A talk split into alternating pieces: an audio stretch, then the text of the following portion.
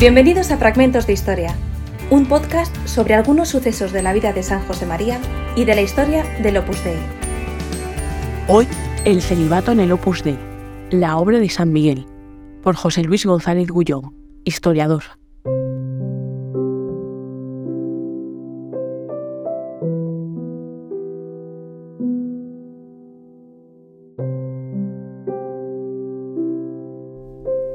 La historia de la obra de San Miguel es la historia de personas que sintiendo la llamada de Dios al celibato han vivido y viven su vocación cristiana en el Opus Dei. Cuando en 1928 San José María vio la obra, entendió que estaba llamado a difundir una vocación cristiana para que cada persona se una a Jesucristo allí donde vive, allí donde trabaja, donde está.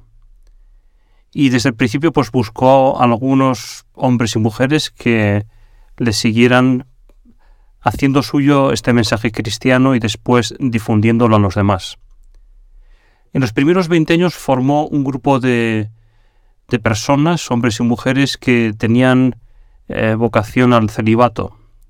Después abrió la obra y la entrega a Dios en el Opus Dei a todo tipo de personas eh, casadas o sin compromiso de celibato. Hizo, digamos, esta estrategia inicial para tener un grupo que hubiese formado, que estuviese disponible para ser enviado a todas partes, a, todos los lugares del mundo. Y los buscó uno a uno en la dirección espiritual.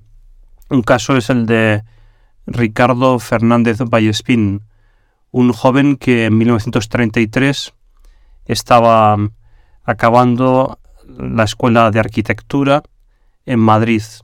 Fue el propio fundador a encontrarle en su casa. A partir de ahí nació un acompañamiento espiritual y después de hablar un rato, San José María eh, tomó un libro que era sobre la pasión de Jesucristo y escribió unas líneas en la primera página de ese libro a modo de dedicatoria para aquel joven, para Fernández Vallespín, le puso que busques a Cristo, que encuentres a Cristo, que ames a Cristo.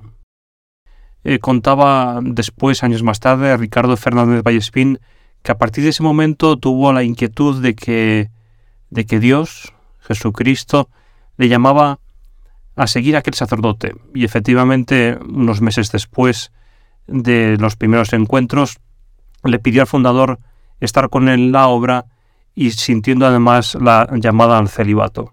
El fundador hizo mm, desde el principio también eh, reuniones periódicas con esos jóvenes. Primero eran hombres, después también hubo otro grupo de mujeres que le seguían eh, con vocación de celibato en la obra. En el año 1935 formó lo que llamó el Consejo de la Obra, la primera reunión de, hombres que le ayudaban en el gobierno, es decir, en la coordinación de actividades del Opus Dei. Y San José María tuvo como una doble preocupación. La primera preocupación era pues, fortalecer la, propia vida cristiana de cada uno, eh, como después haría con los demás miembros de la obra, también con las personas casadas. Es decir, que cada uno hiciera suyo, entendiera y viviera personalmente el espíritu del Opus Dei. Y la segunda preocupación era que cada uno de ellos eh, fueran eh, formadores de los demás, es decir, que cada uno eh, adquiriera la capacitación suficiente para luego explicar el mensaje, el espíritu del Opus Dei a otras personas. De este modo, ya desde los años 40, con el nombre de numerarios, surgieron las personas en el Opus Dei que con vocación de celibato sostienen a la obra como familia y también sostienen la formación de los demás. En el modo de, concebir el, celibato en el Opus Dei de los numerarios es, em, se puede aplicar y entenderlo como una, también una llamada profesional, una vocación profesional.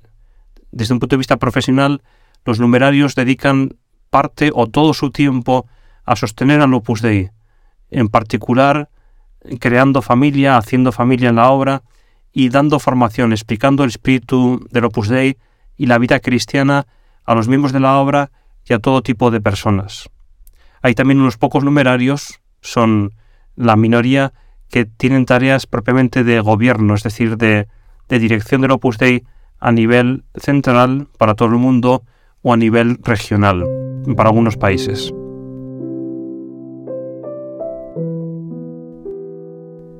Y San José María pues iba desarrollando la obra poco, a poco, llegó la Guerra Civil Española, ahí hubo un parón necesario de tres años y cuando en 1939 acaba la guerra, en los años 40 eh, siguió recibiendo todavía, hasta 1947, eh, solamente hombres y mujeres con vocación de celibato.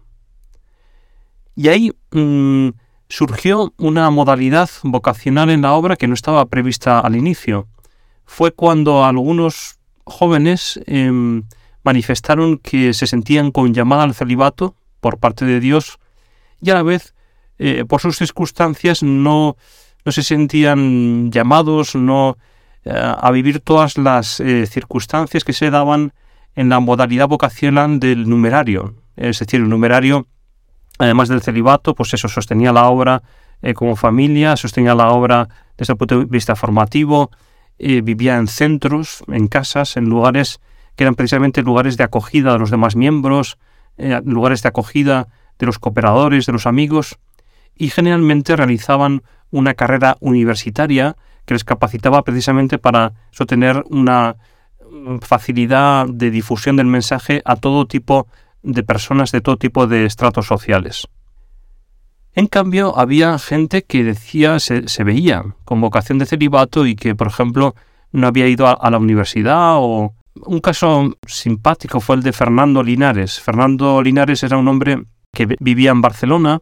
Él trabajaba como empleado de, de una tienda y a la vez era cantante lírico en los coros de la ópera de, Barcelona. Se entusiasmó con el espíritu Opus Dei, iba por el centro de la obra que estaba allí, el Palau, pero le dijeron, mira, nosotros, los miembros de la obra, en aquel, momento solamente numerarios, em, realizamos una carrera universitaria. Y este hombre, Linares, como deseaba ser del Opus Dei, eh, se apuntó a la carrera de Derecho. Empezó sus estudios de Derecho cuando San José María se enteró que se había matriculado en Derecho, dijo que era una barbaridad, que no hacía falta que tuviera una carrera universitaria si se sentía llamado con vocación al celibato. A partir de este momento, eh, San José María contempló que la realidad de la vocación al celibato en el Opus Dei tenía que estar abierta a todo tipo de realidades, de profesiones, de posibilidades. Hay, por ejemplo, una mujer de Bilbao, una de las primeras eh, agregadas, se llamaba Modesta eh, Lejarda, tenía 25 años y ella pues eh, vivía con sus padres y entendía que, que, su vocación era seguir con sus padres. ella contaba que cuando lo explicó y le dijeron sí, adelante, como agregada, ella dijo, me quedó muy claro que era una entrega a Dios para vivir en mi casa con mis padres y para trabajar donde estaba. No, iba a cambiar ni de sitio, ni de trabajo, ni de vivienda. Este, esta, esta modalidad vocacional del, Opus Dei, que son los agregados, hizo así posible que el celibato se abriera a todo tipo de profesiones y de, y de estratos sociales y, y que fuera eso más allá de la modalidad vocacional más específica del numerario. Otra modalidad vocacional al Opus Dei que nació en los años 40 es la modalidad de las numerarias auxiliares.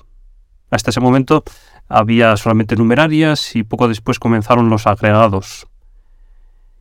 A la vez había personas que trabajaban en el servicio doméstico, en el cuidado de las personas, en las residencias de la obra, y el fundador entendió que era tan importante crear familia, hacer familia en el Opus Dei, que ahí estaba surgiendo una modalidad vocacional, una modalidad vocacional que ha quedado en la obra como em, la realidad de mujeres con las cuales se comienza a hacer familia en el Opus Dei.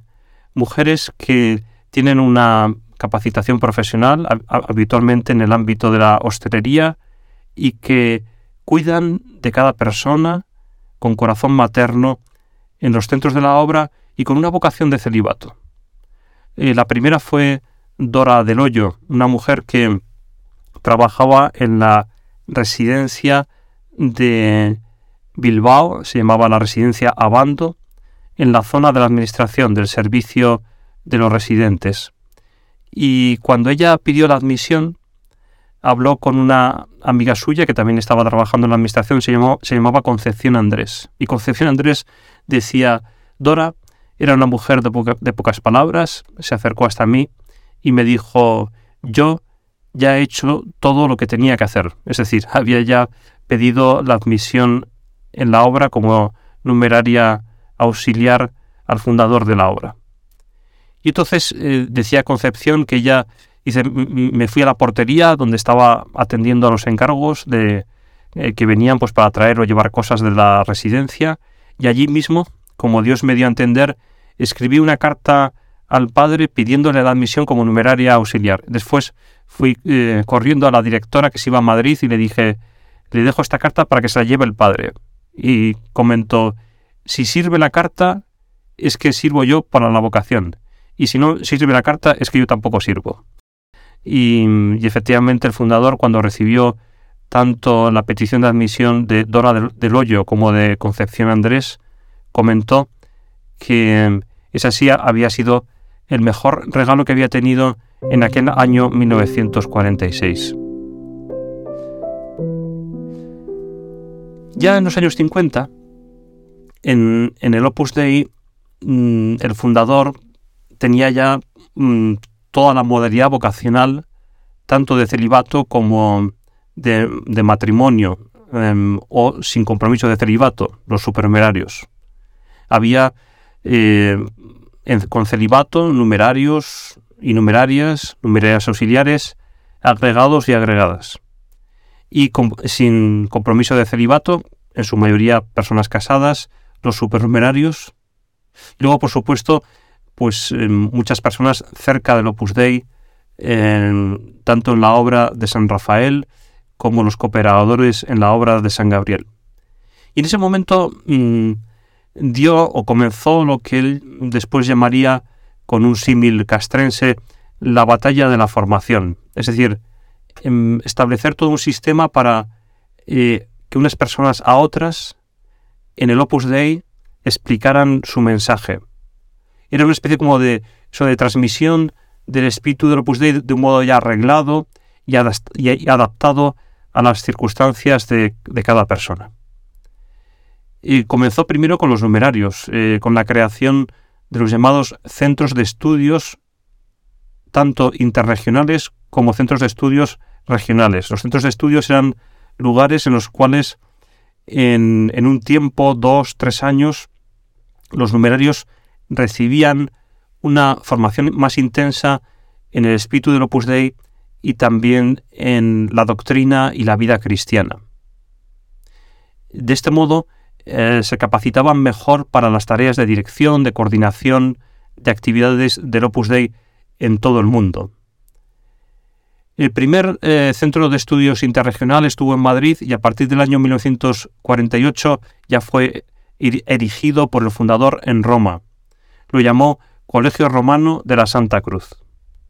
Allí eh, acudían y siguen acudiendo numerarios de todo el mundo que reciben eh, una formación específica en el espíritu de Opus Dei de labios, en aquel, en aquel momento del propio fundador y después de sus sucesores. Y a la vez estudian en universidades pontificias. Hoy muchos de ellos estudian en la Universidad Pontificia de la Santa Cruz, que es obra corporativa del Opus Dei. Contaba Javier Echevarría, después sucesor del fundador, que en 1951 estaban en una tertulia y San José María les dijo, aquí estáis en el Colegio Romano eh, para volar alto, para volar como las águilas.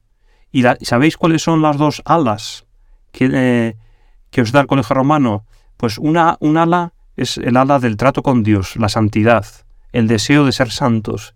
Y la otra ala es la formación académica, es eh, aplicar vuestra inteligencia para conocer mejor a Dios y así lo amaréis mejor y lo, también lo explicaréis mejor a los demás. Fue este Colegio Romano de la Santa Cruz para hombres y el Colegio Romano de Santa María, erigido en 1953 en Roma para dar formación a mujeres de la obra que después también eh, difundirían el espíritu cristiano y el mensaje del Opus Dei por todo el mundo. En el caso de las mujeres, ya en los años 60, el fundador además erigió un instituto de pedagogía eh, que daba un grado académico universitario a todas las numerarias que iban al colegio romano. De este modo se aseguraba que también recibían em, un grado superior, un grado universitario que las capacitaba mejor para después eh, tener tareas de gobierno, de formación, de cuidado de las personas en el Opus Dei. Eh, como, como, dato mm, concreto, cuando murió, eh, San José María había llamado al sacerdocio a 692 hijos suyos y hoy los sacerdotes que son numerarios o agregados de la prelatura son algo menos de 2.000. Junto con los centros de estudios regionales, los centros de estudios regionales, es decir, en cada eh, circunscripción de la obra, un país o un grupo de países, eh, los directores regionales pusieron un, centro de estudios eh, para también durante dos años explicar el mensaje de la obra a los numerarios que pasaban por estos centros. Para los agregados y para las numerarias auxiliares se crearon centros de estudios parecidos. En el caso de los agregados se llamaron cursos de estudios regionales, donde se enseñaba eh, mm, filosofía, teología y el espíritu del Opus Dei adaptado a las circunstancias de cada persona. De este modo, ya a partir de los años 50 y, con posterioridad, eh, el fundador tuvo mm, personas que tenían una buena capacitación y estaban disponibles para extender el Opus Dei por todas partes. Y se ve cómo desde el principio tanto los numerarios como las numerarias auxiliares se desplazaron a numerosos países em, con el deseo de, difundir el Opus Dei. En muchos casos tuvieron que aprender un idioma nuevo, costumbres nuevas, modos de, vida, em, pues que eran los típicos de los católicos de cada país. Y de, este modo eh, se ha hecho realidad la difusión de la obra em, por todas partes y que comienza con aquellos que tienen una vocación al celibato como numerarios, es decir, como personas que sostienen a la obra desde el punto de vista formativo, desde un punto de vista de hacer familia, Después eh, se apoya en los agregados, hombres y mujeres con vocación de celibato que se encuentran eh, trabajando y, viven en todas partes. Eh, la vocación al celibato de agregado es una vocación que está em, incluso ahora em, viendo su riqueza en el Opus Dei y también la vocación de numerario auxiliar, esa em, capacitación profesional del cuidado de cada persona con un corazón materno.